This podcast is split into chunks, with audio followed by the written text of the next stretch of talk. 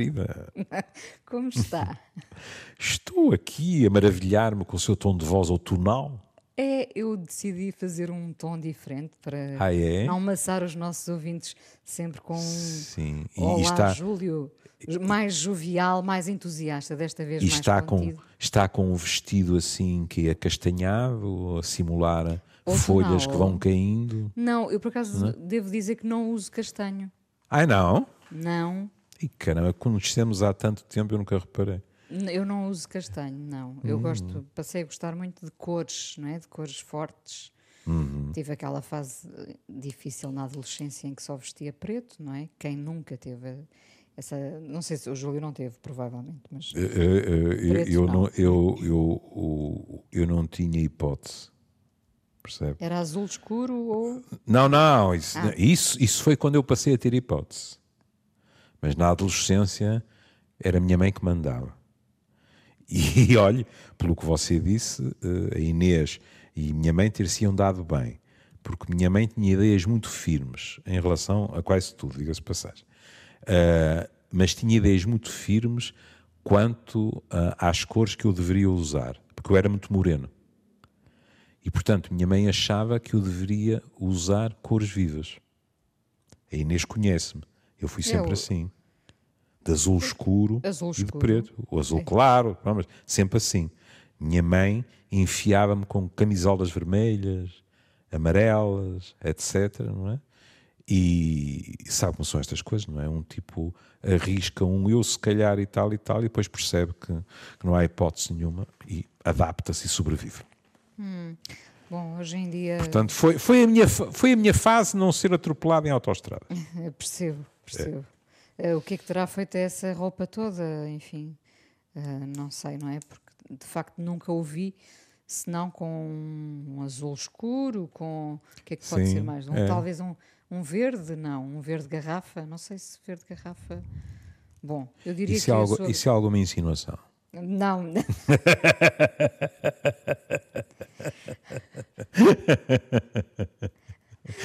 um- Podia, podia ter sido um reflexo num dos nossos Não, não. jantares, não é? E a Inês olhar para mim e dizer: caramba, aquilo é um verde garrafa. pá." Podia ser um daqueles meus amores possíveis neste caso. Gostava tanto de beber que só usava verde garrafa. Não é?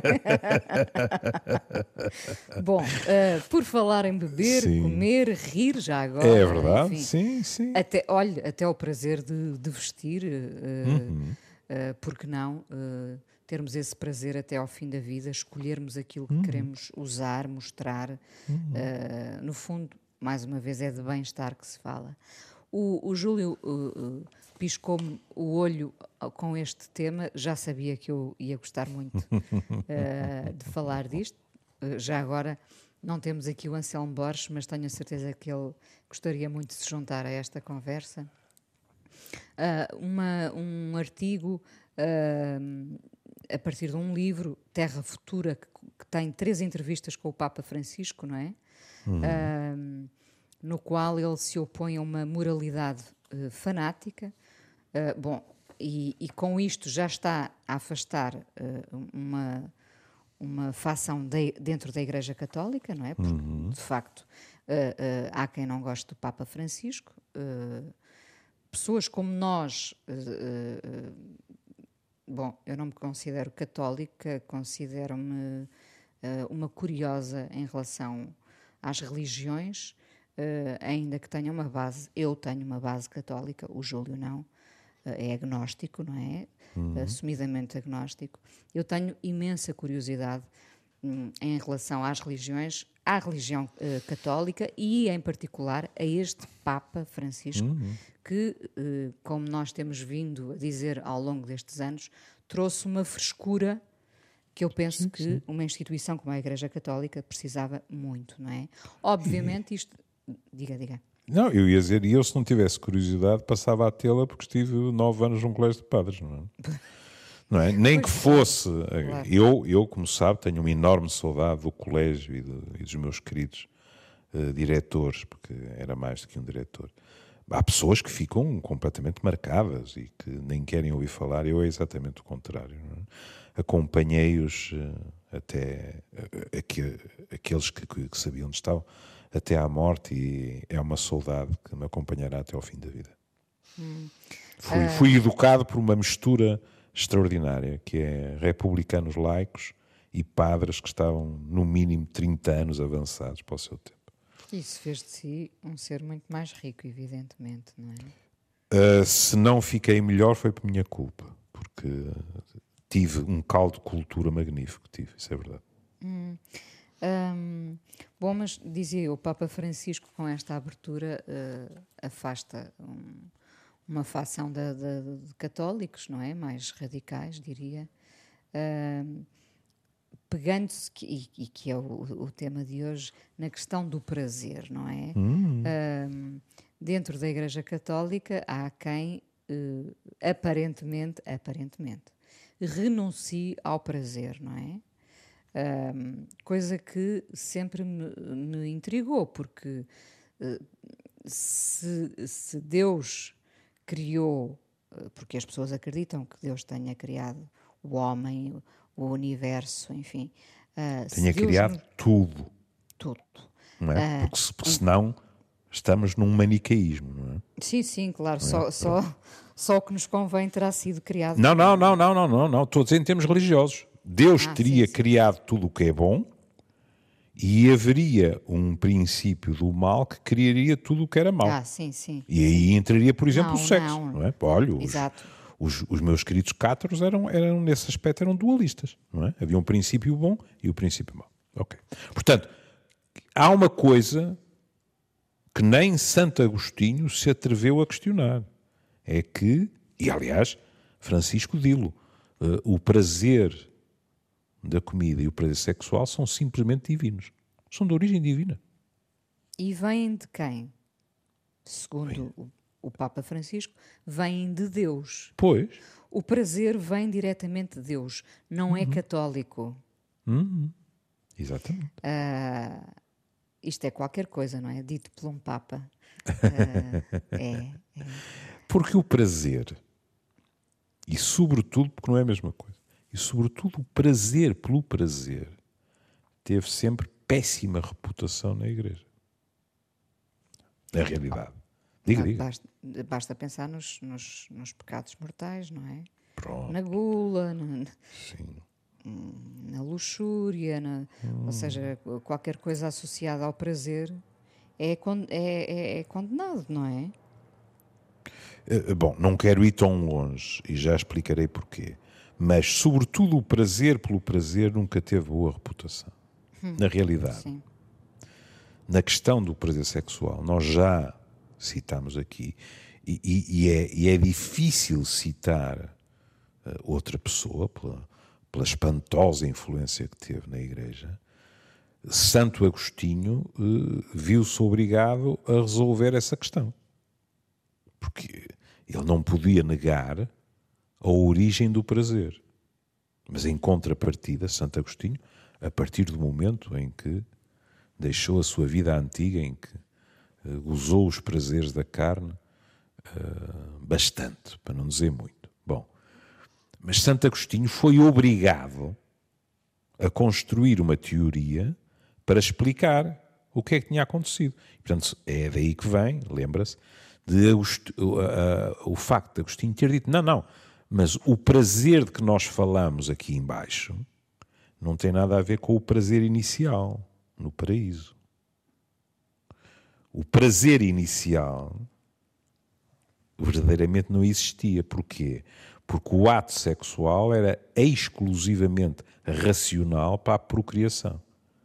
A imagem é lindíssima, embora aterradora, que é é como o homem que semeia a terra. O homem semeia a mulher. E, portanto, não haveria prazer carnal. É? Cá embaixo. Pensamento depois, que ainda ouvimos. Pensamento pronto. que ainda ouvimos. Depois, cá embaixo, nós estragamos tudo. Agora, cuidado, porque houve ao longo dos séculos vozes na Igreja que disseram: bem, mas o prazer é indispensável para motivar o homem e a mulher, mas em geral isto é sempre dito no masculino, diga-se passagem, não é? Para motivar o homem ao sexo que levará à procriação. Uma espécie de motor de arranque, ou então de cenourinha à frente do burro. Eu posso dizer isto, esta imagem, porque estou a falar dos homens, não é? Portanto, não, não me cai em cima. Portanto, o prazer é meramente instrumental. Compreendo como, se se defende este tipo de teoria, todo o prazer, neste caso sexual, todo o prazer que não for um passo para uma, pelo menos, tentativa de procriação, é considerado pecaminoso. Porque o único objetivo é ter prazer. E isto nós ouvimos-lo até há não muito tempo atrás. Hum, sim, continuo a ouvir. Hum, pronto. As próprias palavras de, de Francisco, vamos ver. Uh, Francisco é de todos nós, católicos, agnósticos, ateus, quer dizer, ele como, eu confesso a minha ignorância, quer dizer, uh, se eu conhecesse melhor as palavras de do chefe da Igreja Ortodoxa, etc, etc, também teria a minha também opinião. poderíamos reclamar. Simpatizaria mais ou menos, quer dizer, era o que faltava. Mas Francisco, ele diz, veja, a Igreja condenou o prazer desumano, cru e vulgar. E depois aqui meteu uma palavrinha complicada, porque disse, mas sempre aceitou o prazer humano, sóbrio e moral. Este sempre, cá para mim, está um bocadinho a mais. Mas se reparar, lá estamos nós, numa situação, e, e, e é, é, é, sistemático que isto aconteça quando nos movemos nestas áreas, numa situação subjetiva, que é assim. Ele diz: a Igreja condenou o prazer desumano, cru e vulgar. O que é um prazer desumano? É um prazer que não será típico de um ser humano. O que é que se inclui nisto? Cru e vulgar. Por exemplo, nós podemos uh, sair deste colete de forças de léxico e dizer, hum, por exemplo, a pornografia. A Igreja tem todo o direito de condenar a pornografia. Mas suponhamos que cru se refere a sexo puro e duro, dois adultos, informados, mútuo consentimento. A Igreja pode condenar, mas acha que hoje em dia, em termos gerais, isto é condenado, não estou a dizer se é condenável, isto é condenado, eu diria que, no mínimo, é muito menos condenado do que já foi. Sem dúvida. Não é? Sim. É aquela velha formulação, não é? O que fazem sem prejudicar ninguém, só lhes diz respeito a eles, não vou julgá-los por isso. Claro. Ponto final. Por outro lado, quando Francisco diz, eu lá duvidei um bocado da palavra sempre, humano, sóbrio e moral, quer queiramos, quer não, temos que nos pôr de acordo sobre o que é o prazer sóbrio, por exemplo, e não tem a ver com, com o verde garrafa. É porque, se, não, mais uma vez, sim. É não. porque aliar é sobriedade. Prazer, é? aliar sóbrio a prazer uh, não me parece uma boa associação, porque uh, querer que o prazer seja sóbrio já é castrá-lo. Está a ver? Eu, eu tenho exatamente a mesma opinião. E podemos não estar a interpretar bem uh, o adjetivo de Francisco, mas sóbrio, sabe, sabe qual é a palavra, também porque estamos a falar de posição da igreja, sabe qual é a palavra que me vem ao espírito imediato? Recatado. Hum. Ou seja, um prazer, para, para empregar uma palavra que também se aplica muito à vegetação, que há bocado empregou, uh, não, não vemos aqui um sexo luxuriante. Um sexo muito imaginativo, não é? Temos a sensação de pensar. qualquer coisa. Pois. Nem pensar.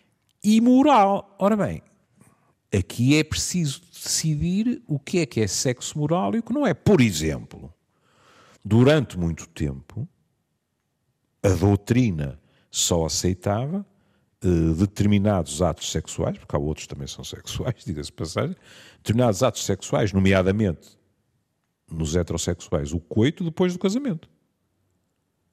Essa era uma fronteira moral. Hoje em dia, Cada um conhece os padres que conhece. A a esmagadora maioria dos padres que eu conheço não encaram de um modo, eh, eu diria, quase inquisitorial, aquilo que erradamente se chama sexo pré-conjugal, porque sexo pré-conjugal, pós-conjugal ou intraconjugal, felizmente é muito mais que o coito. Oh, Júlio, vale a pena lembrar que eh, no decorrer desta semana falámos precisamente de comunidades que pedem ainda uh, às certificados mulheres... de virgindade, declarações médicas de virgindade. Isso. É? Pronto. Uh, cuidado, não é? Porque uh, o artigo que nós citamos referia-se apenas a comunidades muçulmanas. Não é? Isso não quer dizer que nós não conheçamos determinados grupos católicos e, e, para nem sequer ficarmos em, em Portugal, veja nos Estados Unidos, que continuam a defender uh, a outrance, digamos assim, a virgindade até ao casamento. Não estou a dizer que pedem certificados de virgindade, mas estou a dizer que, que a defendem até ao casamento, não é? Pronto. Tal como na comunidade judaica, onde, onde a virgindade, de facto, eh, é, é um ponto muito importante, não é? Hum. E depois, Francisco vai dizer outra coisa, que é o sexo torna o amor mais belo. Assim como o prazer de comer serve para o manter saudável através da alimentação. Aqui é que eu acho que ele está a ser otimista. Porque o prazer de comer, às vezes, leva-nos para comportamentos que não são propriamente os mais saudáveis. Sobretudo se ainda por cima são acompanhados de sedentarismo. É? Ou seja, há, há amigos meus que de vez em quando se revoltam e dizem: Mas, mas porquê é que os médicos, porque é nós que largam a canelada, porquê é que os médicos acabam sempre a dizer que tudo o que sabe bem faz mal? e para lhe falar com toda um a franqueza. Um é um preço. Para lhe falar com toda a franqueza, eu ponho-me sempre de fora dizendo, não é cobardemente, eu sou psiquiatra. Não tem nada a ver com isso. Mas, na realidade, eu por mim falo o tipo de alimentação que eu mais gosto não é propriamente Pescada aquela que é mais saudável. Pois não é. Pois não é. Bom, e não é nada raro. Ah, diga, diga. Não, diga. Isto, isto, tem tudo mais graça, esta, esta, estas declarações do Papa Francisco, porque ele hum. estava a responder às perguntas de um escritor e gastrónomo italiano. Uhum. Uhum. Portanto, é claro há, que os gastrónomos, muitas vezes, os especialistas, uh, e digo isto com a maior das humildades, uh, não comem como eu, não é? Que é, por exemplo, uh, estou. Também comem latas de atum, Júlio. Isso é em minha casa. Mas eu ia dizer, se eu estou na castanheira e vem aquele bacalhau ou aquela vitela, não é? Que são amor, verdadeiros amores da minha vida, eu já perdi qualquer esperança de comer sempre com moderação grande parte das vezes, eu exagero. Os gastrónomos, como aliás os, os apreciadores de vinho, etc., em geral, não são de comer muito. São moderados. São moderados. Ora, nós, nós não conhecemos a moderação porque escolhemos um dia para estragarmos tudo, não é? Eles têm esse dia em doses homeopáticas, não é? Oh Inês, porquê é que nós não escrevemos um livro de autoajuda para gente como nós, de vez em quando... Enfim. Com conselhos em doses homeopáticas. Não? É? Exatamente, exatamente.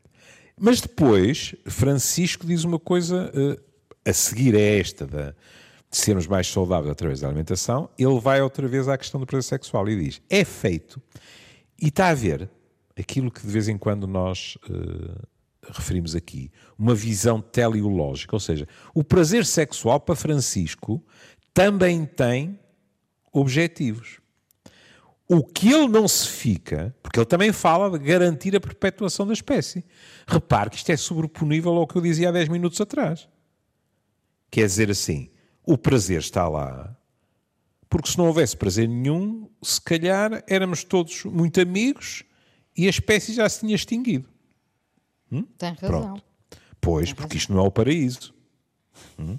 Em que racionalmente, não quer dizer, vamos, uh, Júlio tem tento na língua. Não vamos dizer que não há criancinhas que foram geradas sem qualquer prazer pelo meio. E sem qualquer motivação. Muitas. Não é? A fecundação não depende disso. Não é? Pronto. Mas em contrapartida ele diz outra coisa, que é o prazer sexual é feito para tornar o amor mais belo. E sob certos aspectos, isto é a afirmação mais para a frentex de Francisco. Porque o que ele está a dizer é que o amor fica, digamos assim, aditivado, fica melhorado, se a vertente erótica for existente e feliz. Bom, isto não foi o discurso clássico da Igreja ao longo dos tempos. Isto dito por um, atenção, por um celibatário, não é? Claro. Claro. E, precisamente por causa deste, deste ponto, eu, eu fui aos Canhanhos e trouxe um, um livro, que é um, um, livro lindo, lindo, lindo, que é um livro sobre sexualidade medieval, um, e que num dos capítulos fala de uma instituição muito curiosa, que eram os casamentos castos. Houve casamentos em que, pelo menos em teoria, não havia relações sexuais. Tanto entre os leigos como entre os próprios padres. Porque, como nós sabemos, durante os primeiros séculos havia padres casados. Hum? E então é muito curioso verificar que, por exemplo, a questão de não haver relação sexual. Santo Agostinho. Santo Agostinho dizia assim: os casados tinham uma recompensa de 30 vezes que era inferior à dos viúvos, recompensa no outro mundo, não é? Que tinham 60 vezes e ainda inferior a dos viúvos ao dos virgens, que era 100 vezes maior. Está a ver como há aqui uma hierarquia imediatamente. Se quisermos, podemos ligar isto a São Paulo, quando diz aqueles que não se podem conter como eu, ao menos casem. Ao dizer isto, ele está a dizer o casamento é inferior ao celibato e à virgindade. Porque esses não, não terão resistido à tentação. Exatamente. Carnal, e, é? e, portanto, o casamento, no fundo, era uma defesa. Era quase uma fraqueza, contra... no fundo, não é? Está bem, mas era uma defesa contra o despautério. Sim. Porque pelo menos era só com aquela pessoa. Sabe como eu fico sempre fascinado com São Paulo? Porque São Paulo diz coisas que, eh, para quem não conhecer a personagem, eh, diz assim, mas é difícil admitir que foi a mesma pessoa. Foi. Porque São Paulo depois, no casamento, disse com a maior das clarezas. Uma, uma, uma, fez uma formulação perfeitamente igualitária. Disse que o homem não se devia recusar à mulher sexualmente e a mulher não se devia recusar ao homem. Isto é igualitário. Num mundo em que a mulher de igualitário praticamente não tinha nada o discurso de Cristo também era um discurso igualitário. O que diria São Paulo dos dias de hoje ainda? Ele pensar que, que, ainda, que ainda está tanto por fazer. não é? É mas é, é, é, uma, é uma hipótese fascinante, não é? O que é curioso, falámos de Agostinho, falámos de, de São Paulo, não é? Falámos de dois convertidos. É? São Paulo perseguiu os cristãos uhum. até cair do cavalo lá na estrada de Damasco é? e, e converter-se. Santo Agostinho, por exemplo, dizia que o, os casais eh, eh, podiam muito bem, à medida que os anos iam passando no casamento, tornar-se castos. E que isto até fortalecia a ligação entre os dois. É? E isto porquê? Porque havia realmente uma tradição, digamos assim, de coabitação, mesmo nos próprios padres. E um, um especialista, McNamara, diz: partia-se do princípio que os homens não podiam verdadeiramente, veja que isto é terrível, não podiam verdadeiramente viver e funcionar sem os serviços, os serviços das mulheres. E as mulheres raramente podiam viver, fosse que maneira fosse, sem o apoio dos homens. Está a ver? Condescendência, meu Deus. Uma perfeita condescendência. E, portanto, o que é que a Igreja dizia? Bem, mas então estão juntos, mas não há sexo. Como, digo eu, seria quase inevitável, isto em determinadas alturas espalhou-se para os fiéis também. E, portanto, havia em muitos a ideia, e foi praticado por muitos, que, embora casados, a melhor forma de seguir os preceitos da Igreja era não ter relações sexuais. Mas aí a, ta a taxa de natalidade deve ter sido baixíssima, não é? Eu, eu, presumo é que a taxa de obediência ao princípio e à, intenção pode ter sido baixa, não é? Portanto, na realidade, São Jerónimo,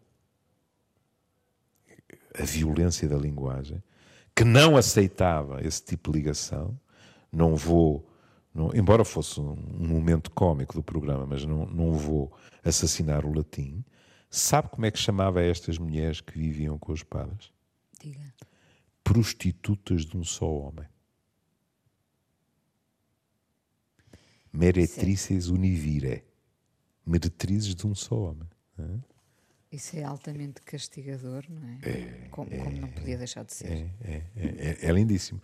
E, portanto, quer queiramos, quer não, esta noção que a castidade foi sempre superior à não castidade. E não precisamos de ir mais longe, não para imitar, como tenho sempre o cuidado de dizer, porque seria impossível, mas a Virgem Maria. A virgindade sempre colocado como hum, uma forma superior, digamos assim, de estar no mundo, mas Aqui estamos a falar de alguém, não é por acaso, que um dos livros mais famosos sobre a Virgem Maria se chama Sozinha no seu sexo. Porque ela não é, de modo algum, uma mulher como as outras, não é? E, portanto, ouvir. Agora, cuidado. Vamos ver, como dizem os nossos amigos brasileiros, vamos cair na real. Não é só Francisco que diz isto a Inês com certeza, em casamentos, batizados, etc., em que calhou ouvir homilias, já ouviu padres dizerem que a sexualidade enriquece a relação e deve ser vivida, etc, etc. O que seria impensável. Olha, também não, não é preciso ir falar no século uh, para aqui ou para acolá. Quer dizer, quando, quando eu era adolescente, posso lhe garantir que nunca ouvi um padre exaltar as virtudes numa relação amorosa da vertente erótica. E, portanto, isso mudou muito. Eu nunca ouvi uma, uma homilia, e ouvi muitas por acaso, nunca hum. ouvi uma homilia que fosse uma receita uh, com, com ingredientes, mas também lhe digo que nunca, dos padres que conheci, nunca vi hum. nenhum a privar-se desses prazeres. Eu, neste momento estou a falar realmente da gastronomia. Ah, bom, pá, eu já ia Sim, não, não, ficar verdadeiramente maravilhado com. Eu, eu, eu, não direi, não direi a zona em que mora, mas já ia dizer, mas temos aí um nicho cultural em Lisboa não, em não que. Temos. e, e, e, tenho que citar mais uma vez o nosso amigo Anselmo Borges, Sim. e esta frase dele eu repito-a até à exaustão, porque é daquelas coisas que eu nunca me vou esquecer, quando um dia ele me disse, uh, minha querida, já não me lembro se estaríamos uh, talvez a escolher um vinho, a, a, até hum. poderá ter acontecido isso. E ele disse, minha querida, com o seu tom pausado habitual, eu só bebo duas coisas, água e vinho muito bom. Está a ver? E com isto, ele não foi contra o seu Deus. Não é? Não, pois E não. com isto não foi contra o seu Deus. É um homem que aprecia, como, como sabemos, as coisas simples e belas e as coisas boas também. Porque não? Porque se Deus Claro, as criou, porque é claro. que elas não estarão ao nosso alcance? Vamos pôr uma nota de rodapé, não é? Se Deus existir, tenha certeza que também não vamos contra a vontade dele se por acaso só tivermos dinheiro para vinho rasca, não é? Oh. Tem razão. Cada um bebe o que pode, não é? Em determinadas alturas. Mas eh, eh, o exemplo é muito bom porque o que é que o Anselmo lhe está a dizer? O Anselmo está a dizer: não basta beber Sim. para ele, não é? Porque é um prazer, e para alguém da minha geração, Deve um prazer ex-ski, qualquer coisa de, de refinado, então ele diz, podendo, não lhe caem os parentes na lama se lhe oferecerem um vinho que, do qual ele depois dirá não era grande coisa. Mas sendo ele a escolher e podendo, ele vai escolher um vinho bom. Como provavelmente também, naquilo que come, ele vai escolher, nos sítios que conhece, aquilo que é algo que eh, lhe pode satisfazer plenamente o, o paladar. é? E assim já os ouvintes percebem porque é que ele é nosso amigo, não é? Ele não podia, Sim, claro. ele não podia fazer parte desta turma sem Pois, as coisas. pois, pois é, e, e- e- e- é assim, em geral, eh, eh, as penitências que nos dirige não são assim tão terríveis como isso quando nós pecamos em termos gastronómicos. Não é? Não, não, não. Bom, o bom Anselmo perdoa-nos essas brincadeiras. pronto. Mas há bocado a Inês dizia que eh, condescendência, é uma palavra Sim, ao mesmo tempo bonita, a palavra é bonita e traduz coisas terríveis muitas vezes, é? sobretudo na questão das mulheres. É porque eu, eu, quando se fala ainda hoje de- das mulheres, eh, tenho sempre duas palavras presentes: condescendência e resignação. Porque nós continuamos a ver mulheres muito resignadas, infelizmente, não é? Ah, e a terem que ser condescendentes, lá está. Sim. E ainda bem que disse a terem de, porque às vezes não há escolha. Ah, sim, No- claro. Nós temos de ter muito Isto cuidado. é dito com todo o respeito. Pois, Pois, exato, claro. Pois, Eu claro. digo nós, não é nós dois, é em termos gerais. Temos de ter muito cuidado, às vezes, com, com discursos que são bem intencionados, mas que podem pôr as pessoas a sentirem-se muito mal. Claro. Porque são discursos que eh, quase que se tornam acusadores. É quase dizer à pessoa, mas é, porque é que não modifica as suas circunstâncias? Não, e- Às vezes que não digo, pode. é- é- é- nes- nestes, nestes, em muitos desses casos, as pessoas já são vítimas e quando ouvem este tipo de discurso podem sentir-se muito mal, de facto. Estaremos a ser injustos. Não é nada disso, não, não. É de facto eh, terem muitas vezes de ser condescendentes. é? Exato, exato. Mas em relação ao que dizia a condescendência para com as mulheres, a diferença para com as mulheres, e porque falámos do prazer, houve um homem ahm, que teve uma, uma grande importância ah, na história da medicina, eu pelo menos acho, que foi Constantino Africano, que era monge e que eh, esteve longo, longos anos da sua vida na, na abadia de Monte Cassino, que sofreu muito na, na Segunda Guerra Mundial. Foi uma das batalhas mais ferozes eh, em solo italiano. E eh, Constantino eh, era também médico, ou, se quiser, um apaixonado pela medicina. E colaborava com uma escola médica, que era a Escola de Salerno que também era famosa, diga-se passagem. não é? Há slides lindos em relação à escola de Salerno. E quando ele fala, do, não do prazer, mas do desejo sexual, que ele chamava em latim apetitos ou líbido, é muito curioso, porque Freud vai pegar em líbido, não é? Ahm, e ele é extraordinário porque as suas teorias, Hoje sabemos que estão completamente erradas, mas eram, eram teorias eh, perfeitamente adequadas ao, ao, ao tempo. Ele dizia que, como o sêmen, o desejo sexual dependia do calor. E está a ver onde é que estava a diferença como do costume, não é? É que os homens eram considerados mais quentes do que as mulheres. E, portanto, os homens tinham mais desejo sexual que as mulheres. E é muito engraçado porque, voltando à questão do vinho, ele dizia: e um homem aquecido pelo vinho ainda tem mais desejo sexual. Porque ele tem-no por ser a parte, se quiser, mais quente da espécie e o vinho aquece. E, portanto, o desejo aumenta.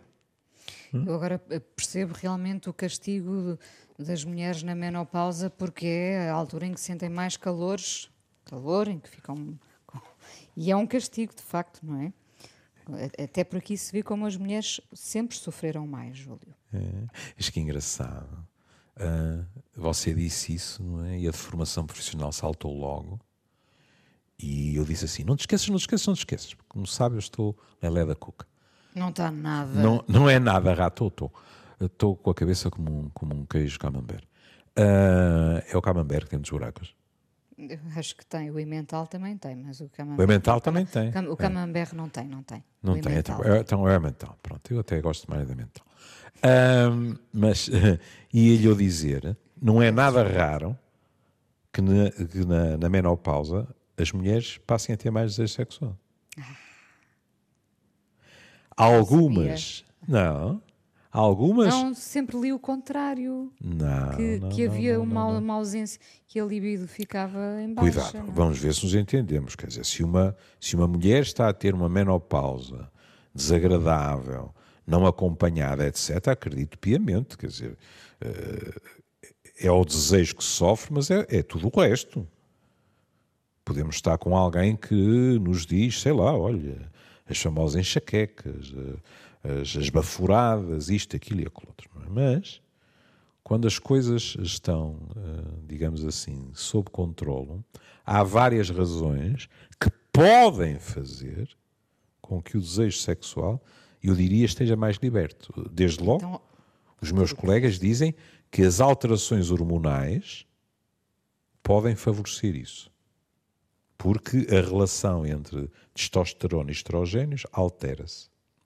Mas na minha especialidade, em geral, o que eu ouço são outras razões. Por exemplo, deixar de existir o medo de engravidar. ah, sim, claro. Claro.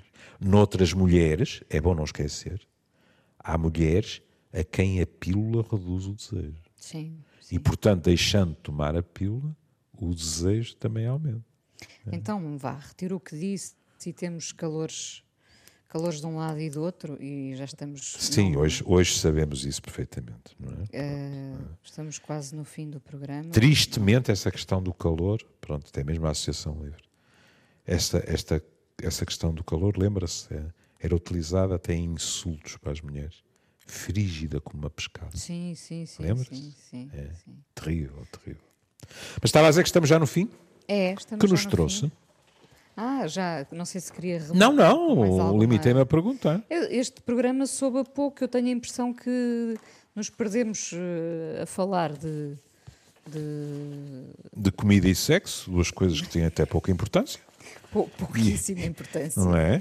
Olha, o que eu, mas soube a pouco, portanto poderíamos falar eh, mais sobre esta entrevista, mas Porquê é que não convidamos uma vez o, o Anselmo para Ah, falar vamos disto? convidar, vamos convidar. Não é? Eu acho, eu acho que ele foi implicado neste, É. neste programa e eu acho que É. temos que o, que o Damos, trazer. damos a entender, damos a entender que um- uma pequena multa seria bem-vinda, não é?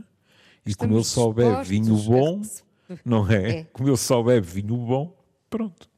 É, Nós acho que sim. a nossa penitência, não é? Bom, o que eu trouxe foi uma, uma canção que eu gosto muito, uma versão da Marisa Monte, Hum. ah, que se chama Chocolate, que é um original do Tim Maia. E é Ah. uma canção eh, libertadora. Aí está, aí está um apetite sob certos aspectos perigoso, o apetite pelo chocolate. Eu não o tenho, mas, mas, É, mas quem o tem diz como é. aditivo, não é?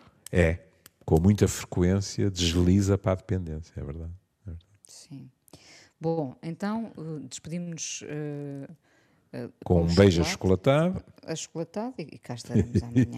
e, um, e um abraço ao Anselmo Borges. Um abraço ao Anselmo, não é? Que, que vai ter tempo para. Bom, e já agora digerir, também. Digerir, digerir. Digerir, não é? E de planear, eu ia dizer, e também não nos oporemos a que ele traga alguma vitualha para acompanhar a o bom vinho, não é? claro. um beijinho, Júlio. Beijinho, querida. Beijinho até amanhã. Até amanhã, até amanhã. adeus.